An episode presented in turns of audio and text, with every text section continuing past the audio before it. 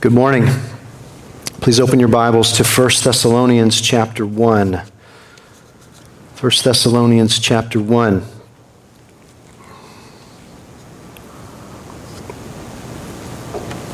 This morning, our, our attention will be focused on verses 4 and 5, but we'll begin by reading verses 2 through 5. So, if you would, please stand with me. We'll read those four verses and then we'll ask for the Lord to bless us as we study his word together. 1 Thessalonians chapter 1 beginning in verse 2. For we know, brothers loved by God, that he has chosen you because our gospel came to you not only in word but also in power and in the Holy Spirit and with full conviction. You know what kind of men we prove to be among you for your sake.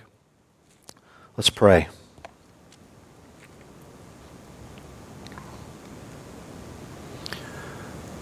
Father, we come to you on this Sunday morning as we have every Sunday morning for 12 years, and we ask that you would open our minds and hearts to understand the Scriptures.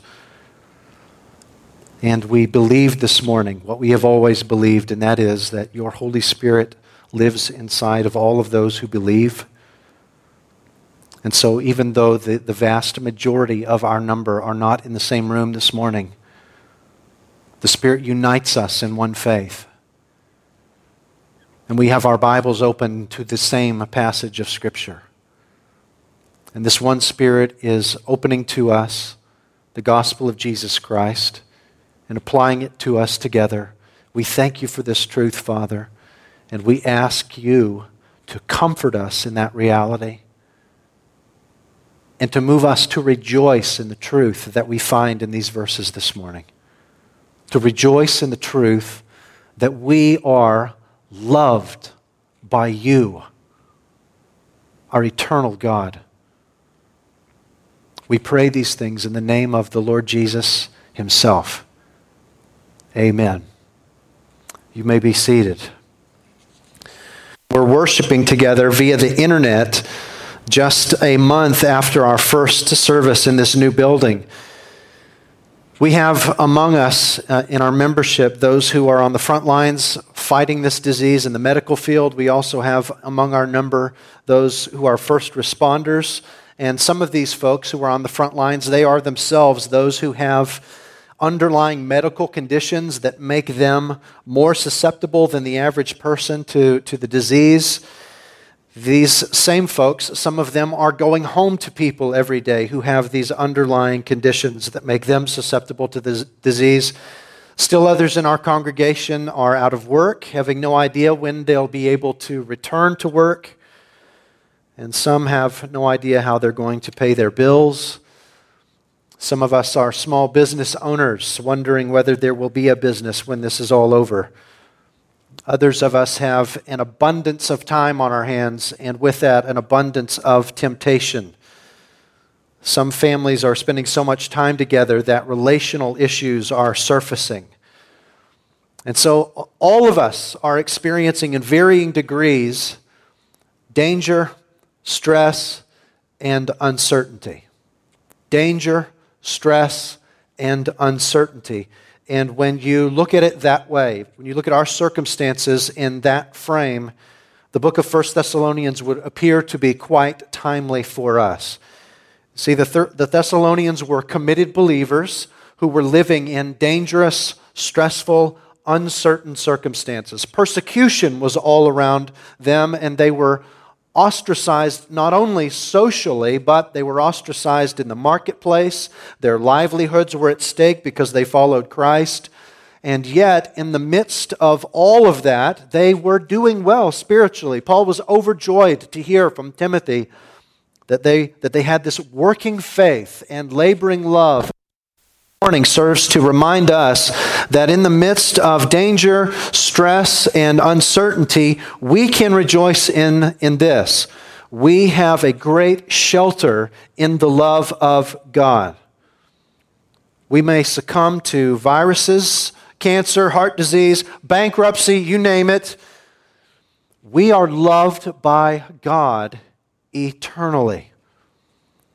The eternal God of the universe has chosen us. He's snatched us from spiritual death so that we would know eternal salvation in Christ. And so, our text this morning calls us, even as, even as we are saddened by events of late and saddened by the fact that we cannot be together, it calls us to rejoice and to thank God for his great electing love in this time of, of difficulty.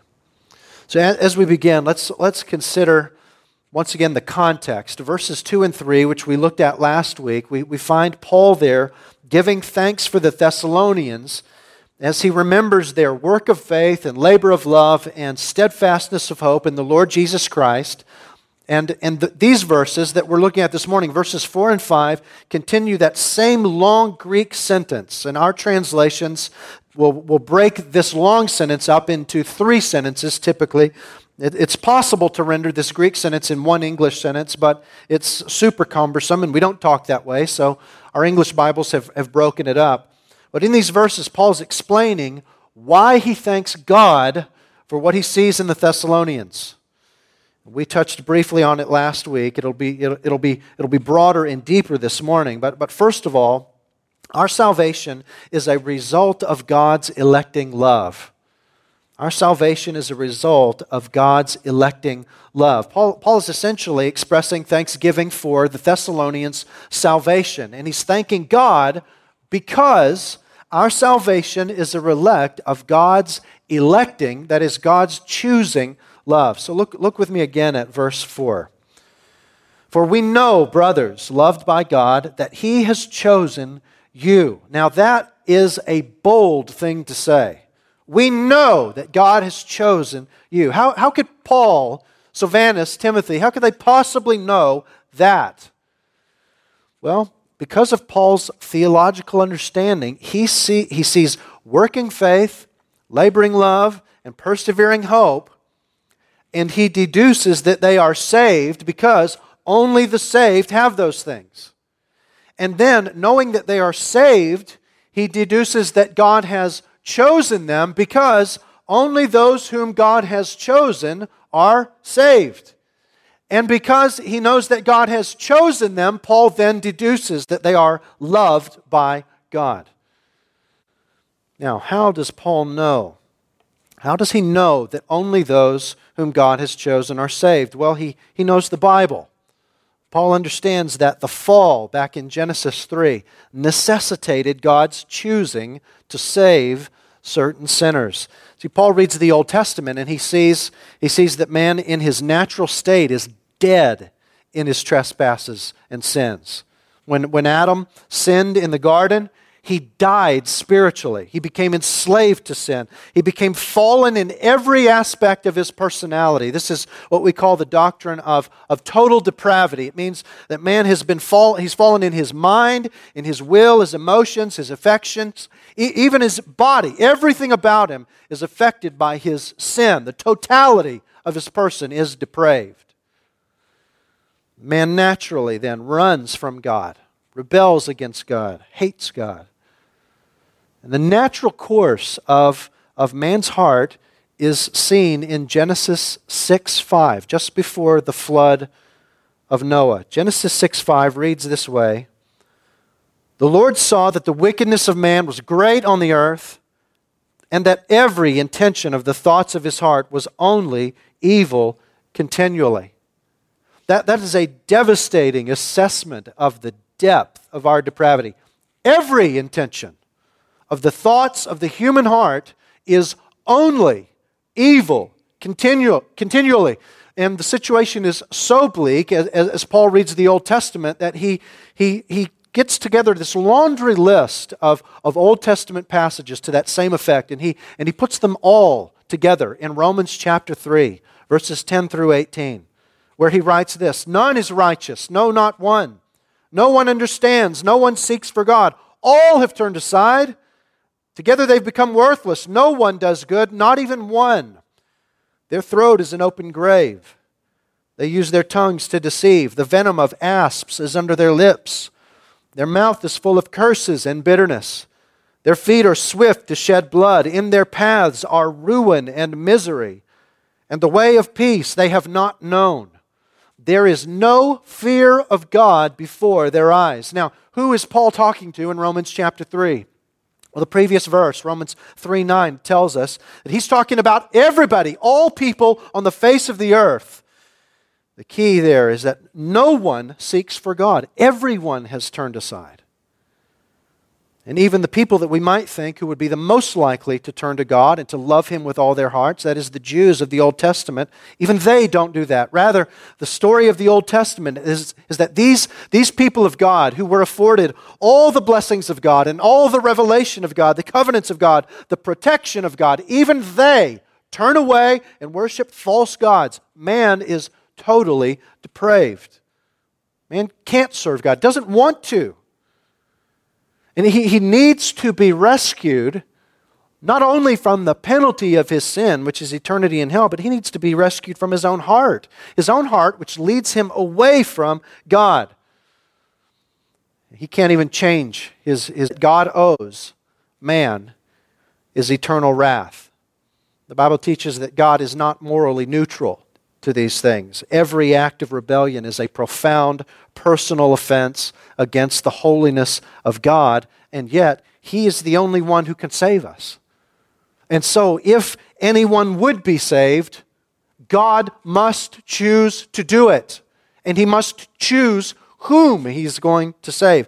But we don't have to deduce the doctrine of God's gracious election, from the doctrine of man's total depravity because election is explicitly and clearly and pervasively taught in the Scriptures. God is an electing God. God chooses to set his special covenant love upon certain people. We find this from the earliest pages of the scripture. He chose Abram to the exclusion of everyone else on the planet. He chose the people of Israel to be his special possession to the exclusion of every other nation on the earth. And when Paul wants to explain the election of the individual to salvation, it is to all of those Old Testament persons that he points. Romans chapter 9 is a classic text to that point. There, Paul anticipates a question from his readers Is it that God's word has failed? That the Jews have not found, found salvation? And, and Paul, Paul answers, No, not at all. God chooses who will be saved. God chose Isaac and not Ishmael, Paul, chose, Paul shows. God chose Jacob and not Esau. Paul also juxtaposes Moses with Pharaoh in that text. And here's a crucial sentence in Romans 9:16. So then it depends not on human will or exertion, but on God who has mercy. And then two verses later Paul writes, "So then he has mercy on whom he wills, and he hardens whomever he wills." And the key to all of this is that it is mercy for God to choose to save any. All deserve eternity in hell. All. All. All. For God to save one would be unfathomable grace. And many, many more texts could be marshaled to make this very point. John chapter 1, John chapter 6, John chapter 10, 1 Peter chapters 1 and 2, on and on. Pastor Rick read for us from Ephesians 1 this morning, telling us of God choosing us in Christ before the foundation of the world. This God who works all things according to the counsel of His will. Now, what is it? What is it that would move this God who is so perfectly just? What would move him to save any of his enemies? I would encourage you to write down Ephesians chapter 2, verse 4, which reads, But God, being rich in mercy, because of his great love with which he loved us, even when we were dead in our trespasses, made us alive together with Christ. What is it that moves God to save any sinners? It is that God loves, God's love moves him to, to, to, to save. Paul calls the, the Thessalonians here brothers loved by God. God chooses to save those upon whom he has set his perfect love. Now, many of us can't help but, can't help but wonder well, d- doesn't God love everyone the same way? And I, I don't want to act as if this is, this is a, a super easy question to answer. I would recommend to you a book by D.A. Carson called The Difficult Doctrine of the Love of God. The Difficult Doctrine of the Love of God. It's a very thorough book in which he discusses all of the ways that God is, is shown to love in the Bible. But if we're talking about God's electing love, which is what we are seeing here in 1 Thessalonians 1, and if the Bible is going to dictate what we believe, then we have to say no, God does not love everyone the same. Paul writes in Romans 9, quoting from Malachi 1 Jacob I have loved, Esau I have hated I would encourage you to write down Deuteronomy chapter 7 and read that on your own time. There, God explains not only that God has a special love for those whom He has chosen, but also that His love has nothing to do with anything worthwhile in those whom He loves. And that's part of what makes this love so amazing. I mean, think about our natural tendency.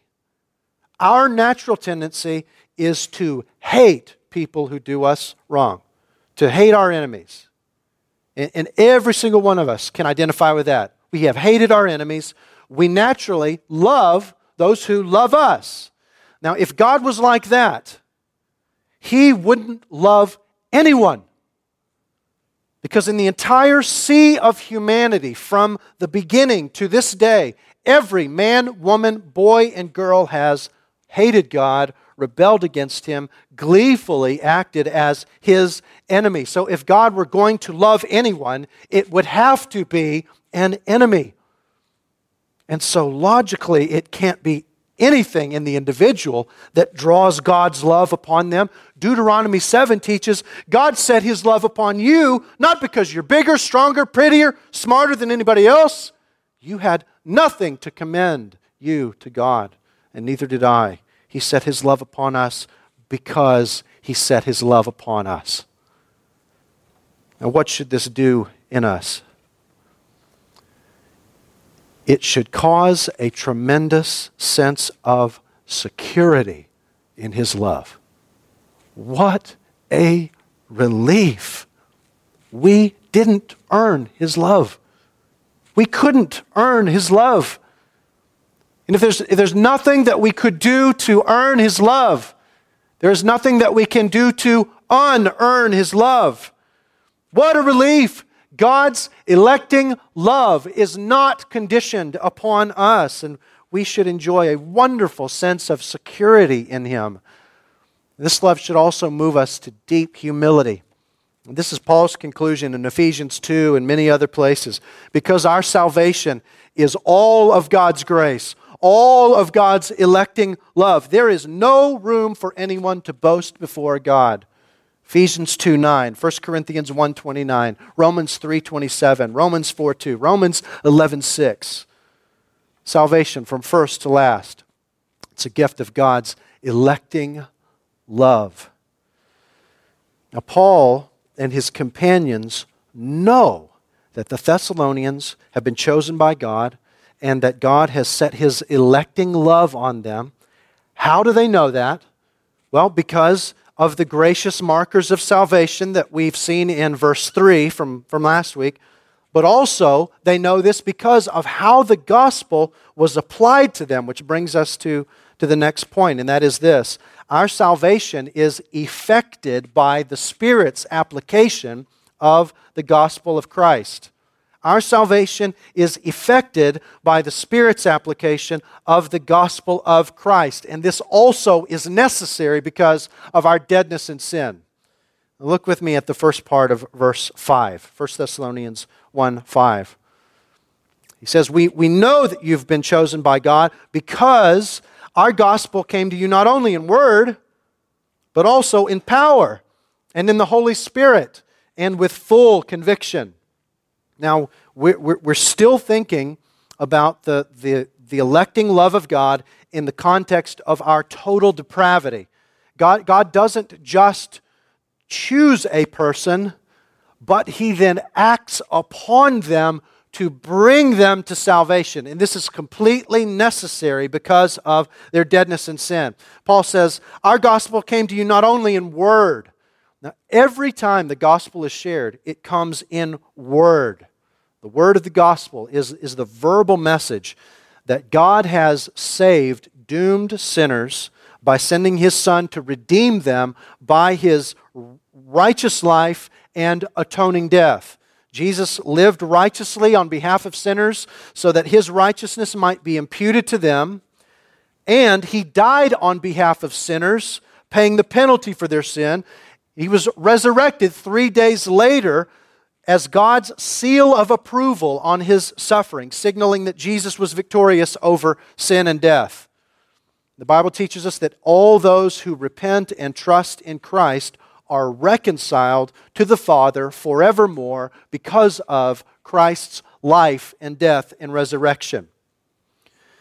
Now, that gospel comes in word every time we share it. And, and those of us who, who have shared it, we know exactly what Paul means when he talks about the gospel coming in word only. Sometimes the listener hears, even understands everything that, that we say, sometimes even agrees with the gospel, but in their deadness in sin, they refuse to repent. They refuse to surrender their lives to Christ in faith.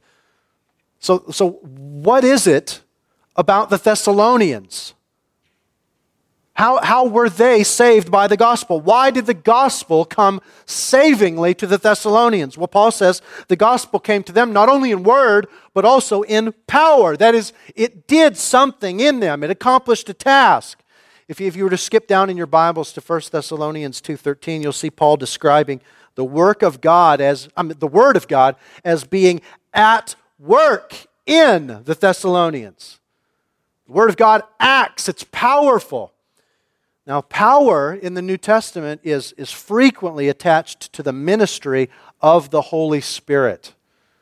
Power in the New Testament is frequently attached to the, to the Holy Spirit. I want to give you just a smattering of references to this effect. Luke 135. Luke 135, Luke 4:14, Acts 1:8, Acts 10:38, I could give you another dozen, but, but don't have the time. When the gospel comes in power, every time it comes in power, it is the Spirit who is wielding that power.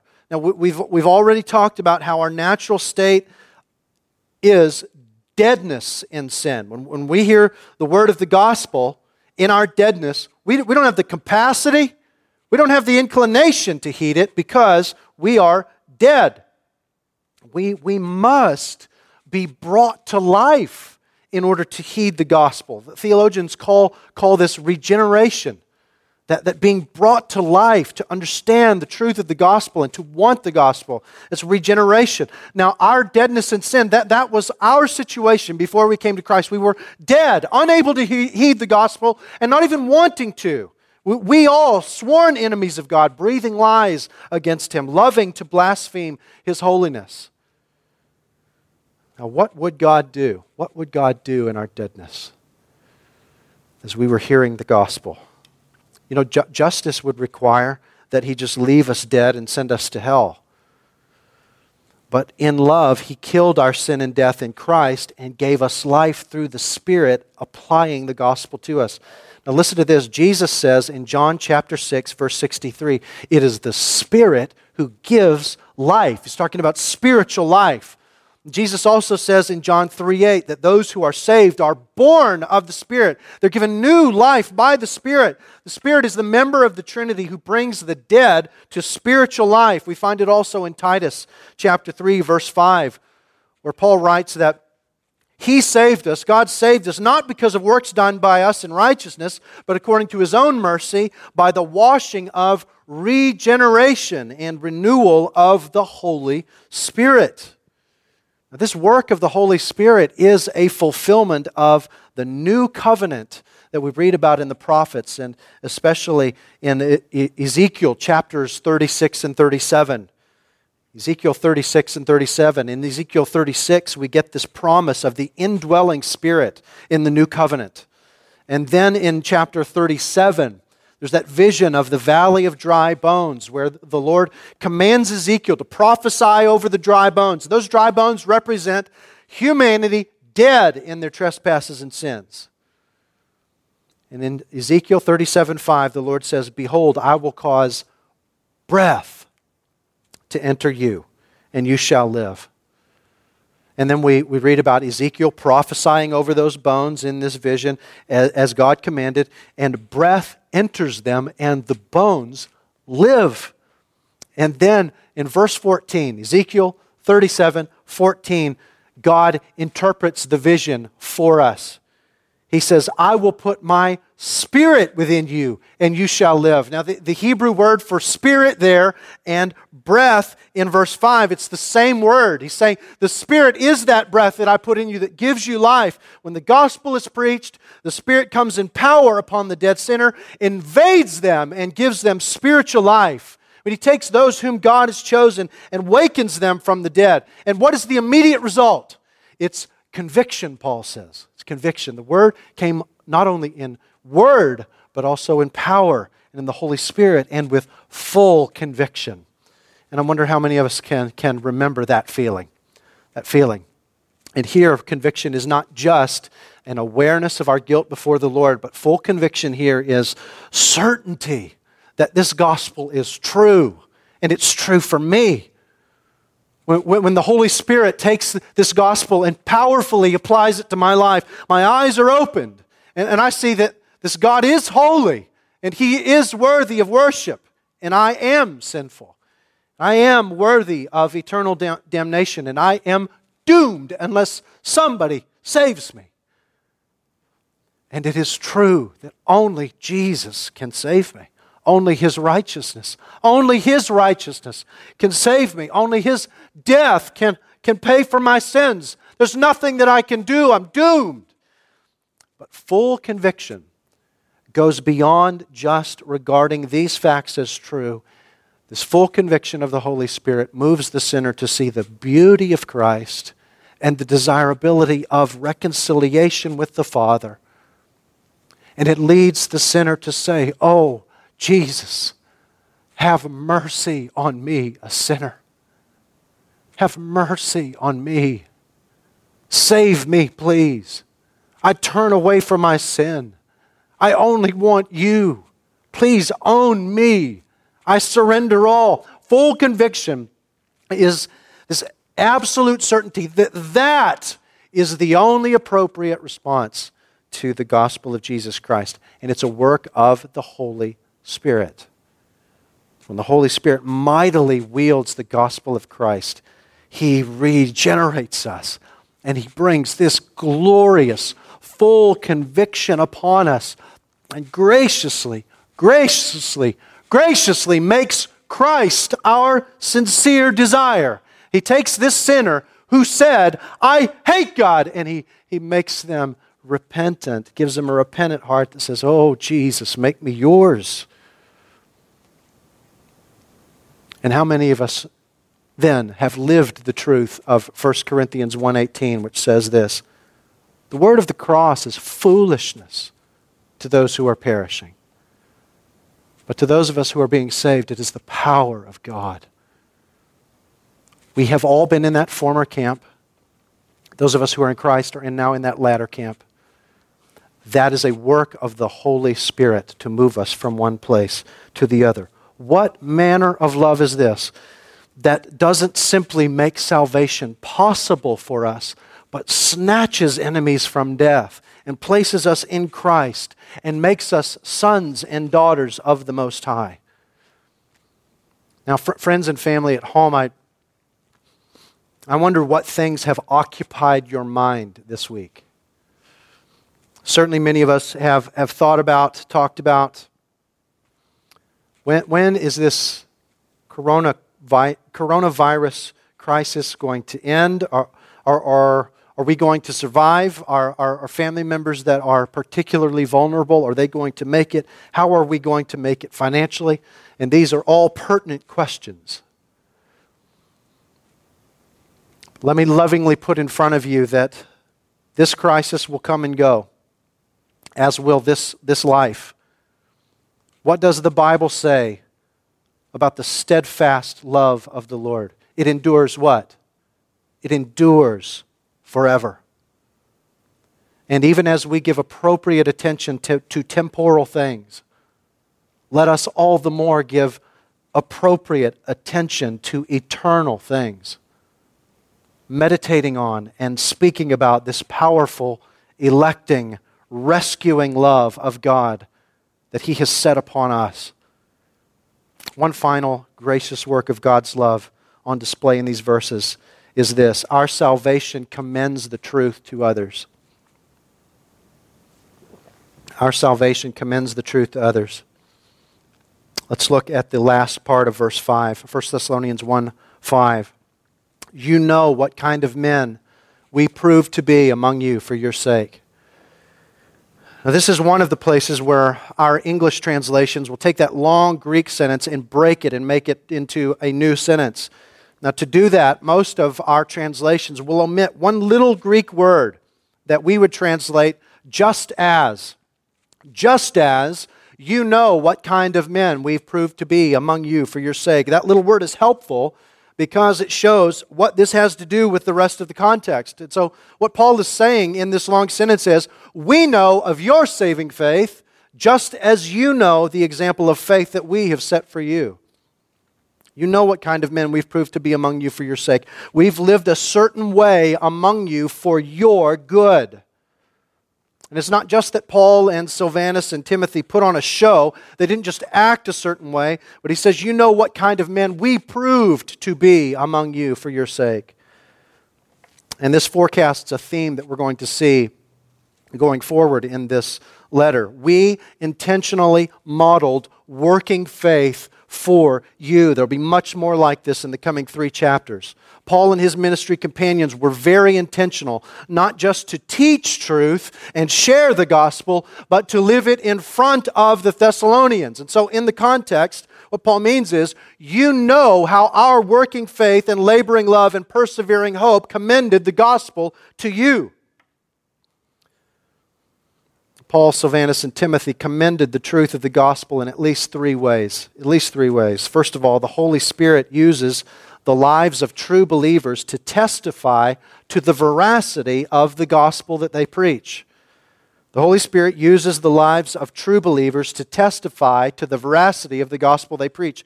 We preach a gospel of, about a God who, through the work of Christ, transforms sinners who hated God and one another into saints who love God and one another. That is our gospel. And so when we live lives of love for God and love for one another, it leads straight to one conclusion the gospel we preach must be true. And the opposite holds as well. When we preach that gospel, but then demonstrate lives of hatred for God and hatred for man, there's no other conclusion that the hearer can make but that our gospel is nonsense. And it's likely the case that some of the Thessalonians were converted by the preaching of the gospel, both verbally and non verbally, via the gospel example of these men. Second, the Holy Spirit uses the lives of true believers to confirm the truth of the gospel to new believers. He uses the lives of true believers to confirm, confirm the truth of the gospel to new believers. When, when, when people come into the faith, testing comes into their life as well. And God uses the lives of older saints in the faith to confirm to those new believers who may be doubting yes, this gospel actually is true. Look at these people who have who've been in the faith much longer than I have. I know that the gospel is true because they are still in Christ. I know that the gospel is true. Third, the Holy Spirit uses true believers to set a godly example for others in the faith. He uses true believers to set a godly example for those in the faith. Lord willing, we'll spend a good bit of time in, in, on this concept next Sunday. Discipleship is, in a sense, imitating Christ in front of other believers so that they imitate you. By, by God's kindness, I have the privilege of serving with these godly elders here at Providence Bible Fellowship. I'm surrounded by imitators of Jesus. And so their imitation of him I find to be incredibly infectious, and I would consider myself to be an imitator of their imitation of Jesus. We are imitators of imitators in discipleship, and God gives us the joy of being that for other believers in His church. The bottom line for us this morning is that those who proclaim the gospel, for those who proclaim the gospel, it matters how we live. If we love the Lord and love one another, we will think about how our life is affecting the faith of others. With my life, am I denying the gospel to the unsaved? Or with my life, am I speaking truth to the unsaved? With my life, am I discouraging the saved? Or with my life, am I encouraging the saved? As, as you have responded to the coronavirus, I wonder have people heard hope from you or despair? If it's the former, I would say with Paul in the rest of this letter, just press on and do more and more, more and more. If it's the latter, then let's return to the reality of, of the eternity of God's love and what it says about every circumstance. We have eternal hope in the Lord Jesus Christ because God loved us from eternity past and chose us. We are secure in Him. We have hope in every circumstance. And so we should live that in front of one another. We should live that in front of the world. We, of all people in this time, should be people of hope. Danger, stress, uncertainty those are our circumstances, our temporal circumstances. What wonderful perspective the gospel brings to these things. What a wonderful shelter the electing love of God is in times like these. We are loved by God. And we talk about this so much, we sing about it so much that we can become a little desensitized to it. That's why we need to return to the gospel over and over and over. We need to think about our former, our former manner of life. We hated God, we rebelled against Him, we breathed lies against Him. But He has loved us from eternity past. It is astounding that we could say this is true of us. As the letter of 1 Thessalonians is intended to encourage the faithful, so we should encourage one another by the truth of God's love. This is what Paul encourages the Thessalonians to do in this letter. He says, Encourage one another with these words. So, Providence, I would call on you, brothers and sisters, meditate on these things. Think deeply about these things. Rejoice and speak these things to one another, so that all may be built up and encouraged in the Lord. And so that those who have no hope may understand that there is hope in Jesus Christ, who gave his life that we might know God eternally.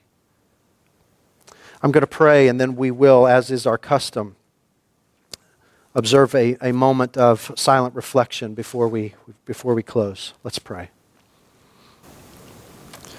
Father, we stand before you as formerly estranged sinners, but now sons and daughters of the Most High. And we recognize before you, Father, that this has absolutely nothing to do with anything that we have earned. For we have only ever earned your eternal wrath. But because of your mercy. You are rich in mercy because of your great love with which you've loved us. You chose from eternity past to rescue us from our deadness and sin by the life, death, and resurrection of your Son, whom you gave for us. We ask, Father, that in these difficult days, when we are in danger, when we are in distress, we live in moment by moment, day by day uncertainty, that we will rest in the shelter and certainty of your perfect, eternal, electing love, which says to us, Come what may, on the other side of this life, lies eternity with you. We look forward to that, Father. We pray that in the meantime you would grant us to love you well, love one another well, to live lives of, of faith and love and hope in front of one another and in front of the world, that we might commend the gospel to them and be faithful to you. We pray these things in the name of Jesus. Amen.